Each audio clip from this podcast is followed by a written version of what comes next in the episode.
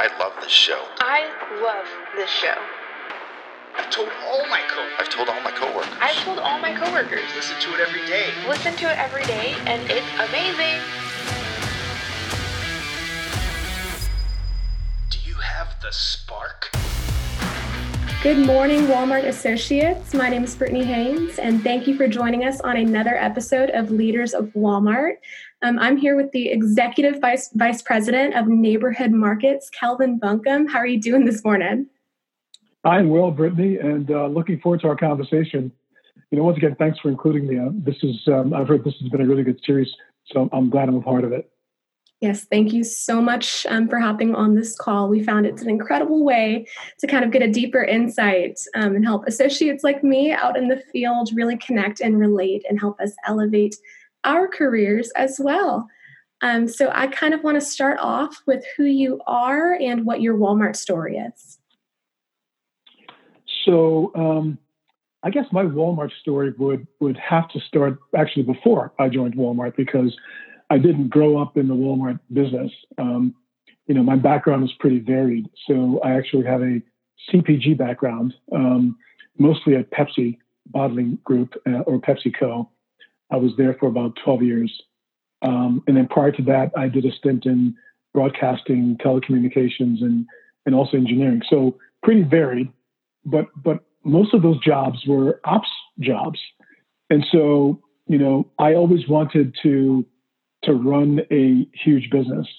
And so Walmart was the opportunity to actually test my leadership skills to see if I could run something with lots of scale.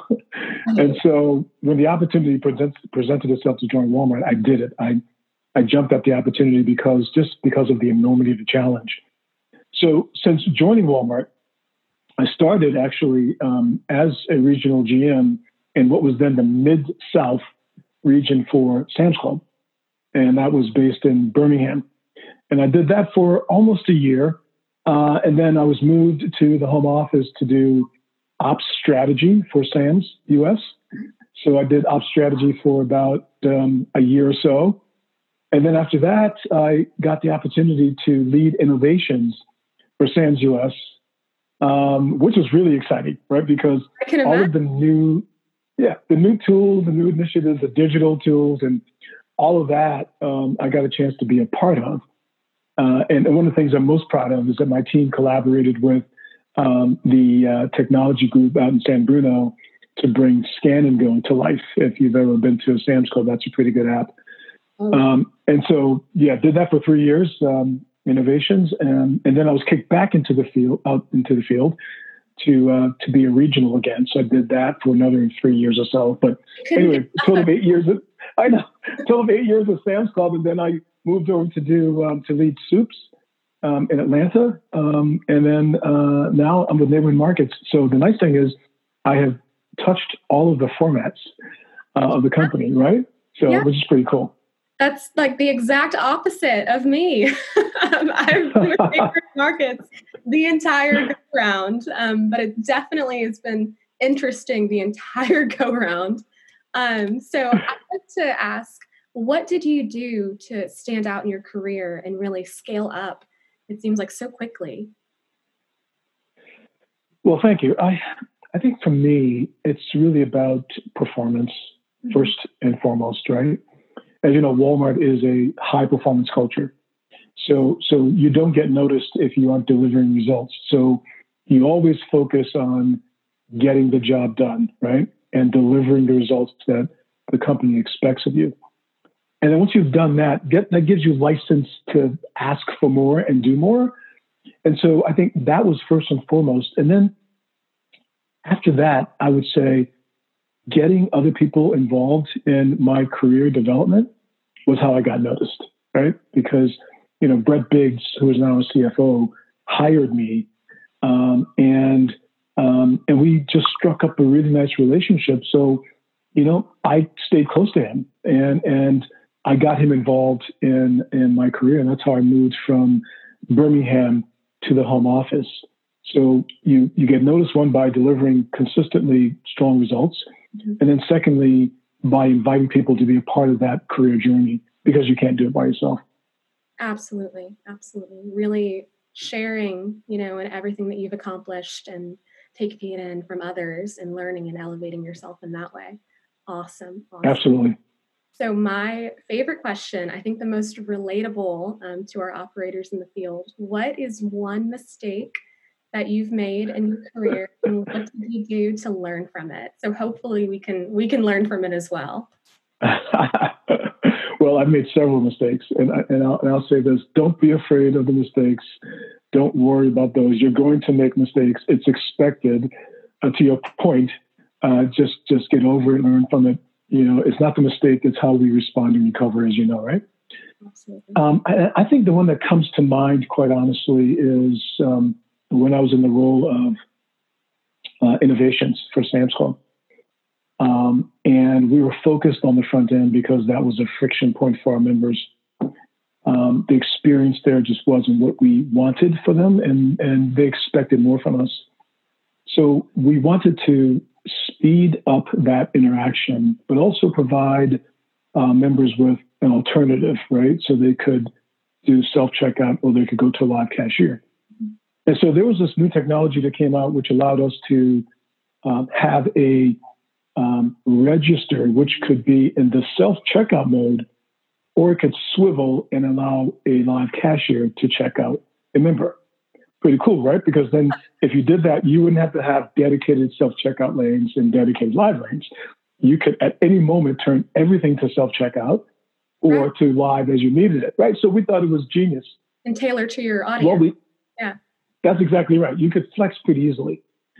Um, so we wanted to go fast, and so we tested in, in a couple clubs, and and then decided, you know what, it's worth the risk. We're going to be the first retailer to do this, and we jumped out there and just actually um, um, opened a new club with nothing but this this new device, this new register. Um, and as it turns out, there are some problems that we had not fully detected because it wasn't fully baked.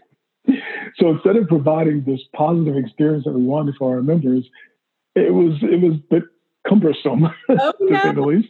Like oh yeah, the registers and we had problems with the transactions going through, and sometimes when you would swivel from self check to live, the system would reboot or there were this issues. So so then the EVP at the time uh, of operations was not very happy uh, and uh, and he said, "Who made this decision?" I said, "I said I did." I said, "You know, it's my mistake.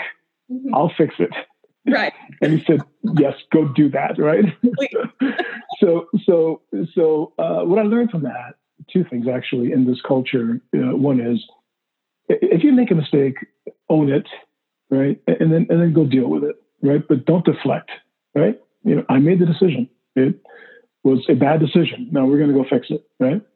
The second thing is that uh, when you're making bold moves like that, you you need to have broad support, right? And and my support wasn't as broad as it should have been. I didn't take enough people along with me in that decision, right? I um, I should have I should have had more support at the higher levels of the organization. I was empowered to make the decision, and I wasn't going to abdicate that. But you, you, you want to have a, a pretty broad community of support, just in the event things don't go well, or you may miss something, which in this case we did. So, so collaborate a bit more broadly um, uh, and include others, uh, especially at all levels of the organization, before you go out and and make uh, bold moves like that. Um, but it, uh, we were able to fix it. We got it turned around, but it was pretty choppy there for a while. well, that's that, that's incredible advice for our operators, especially in neighborhood markets with our new teaming aspect rolling out. That's right.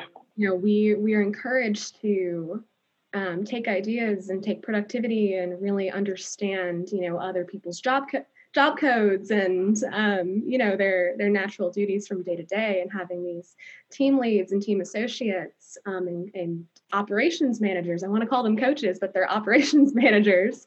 They um, are. everybody really chucking towards the same goal and understanding other people's um, job roles is really such a such an innovative concept. And it's super exciting that we're allowing our, our associates to really branch out even within the store and lean on other folks and learn from other folks um, within that store to really you know kick up their game.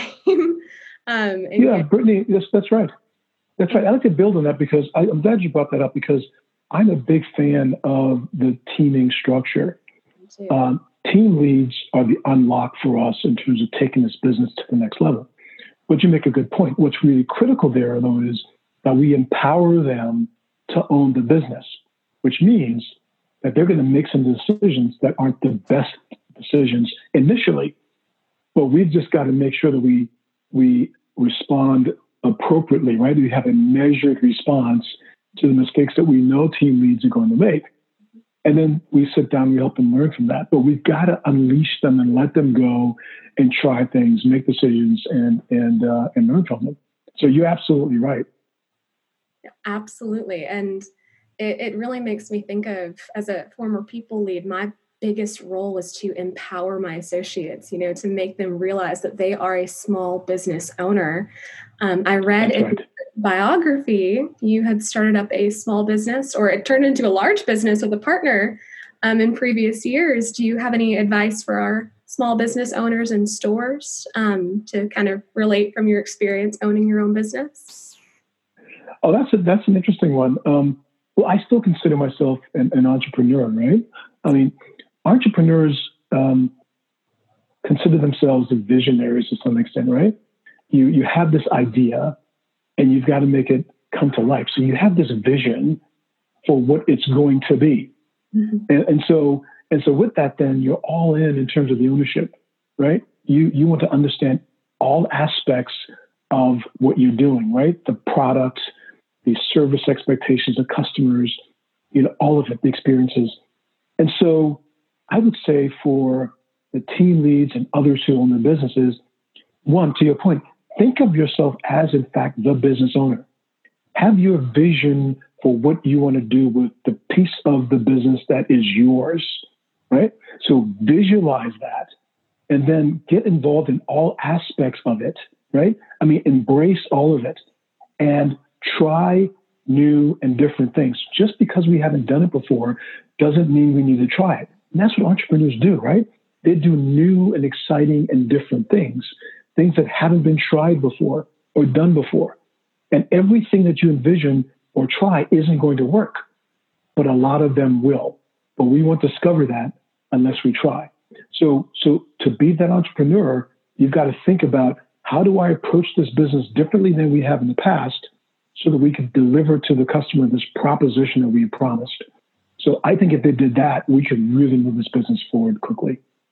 Absolutely. And now that we've unlocked the potential of all of our associates by teaming, it's super exciting to see the future um, especially of neighborhood markets. You know, when you have a group of between 80 to 90 associates in one store, um, when one associate decides to make a change or um, do something a newer, better, faster way to help our customers get their everyday low price, um, you can really see the turnaround and the benefits of that change. Um, if it's a beneficial change, hopefully it is, um, so very quickly, which is another reason why I love neighborhood markets so much. You can make such a big impact so quickly. One associate can really change the entire store and in turn um, make changes in their community by better serving their customers, um, which is awesome. Um, I have one. It, it absolutely is.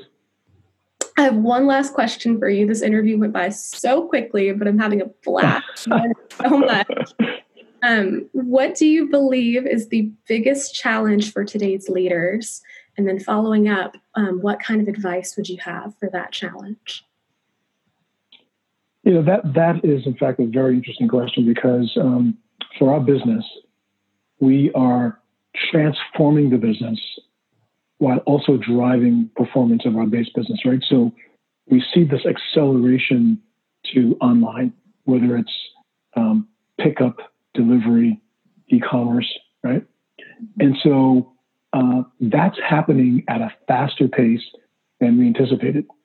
So with the COVID pandemic, this acceleration to um, to online uh, has been frenetic, quite honestly, and it's it's spiked on us.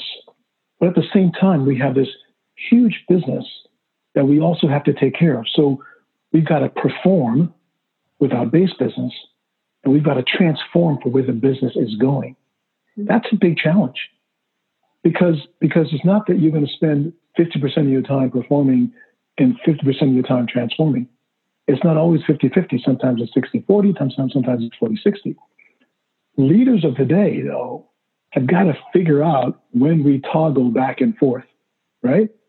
When we spend more time on the performance versus the transform.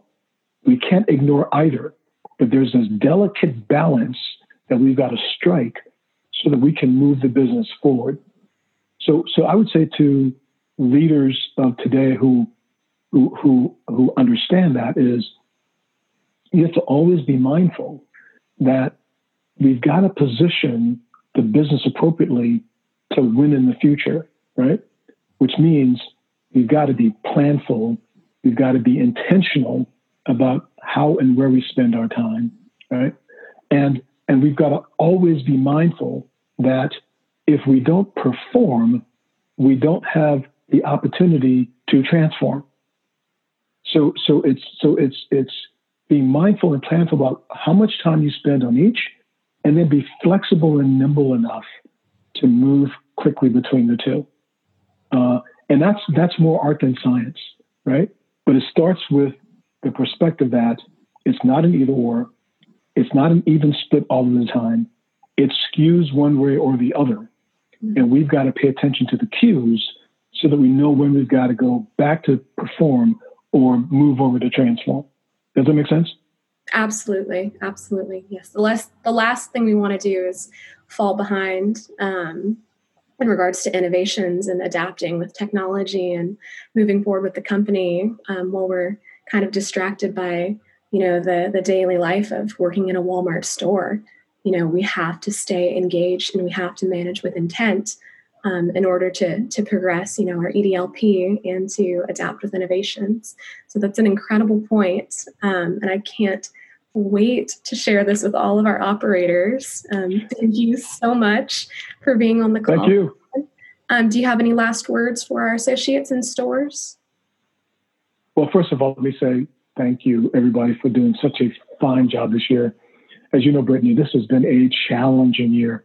We've had some unprecedented challenges, but I'll tell you what, I've been impressed by how our associates have stepped up and kind of stood in there and, and dealt with it and taking care of our customers and our business. And for that, I would just say thank you. Very proud of everything you've done so far this year. Thank you, associates, again for your resilience um, and your dedicated work day in and day out. Thank you, Kelvin, again. Thank you, Brittany. Thanks for listening to Sparkcast. Join us on Workplace to learn more about this episode. Join the Social Champs program and how to guides on improving your social posts. Until next time, be the spark the world needs.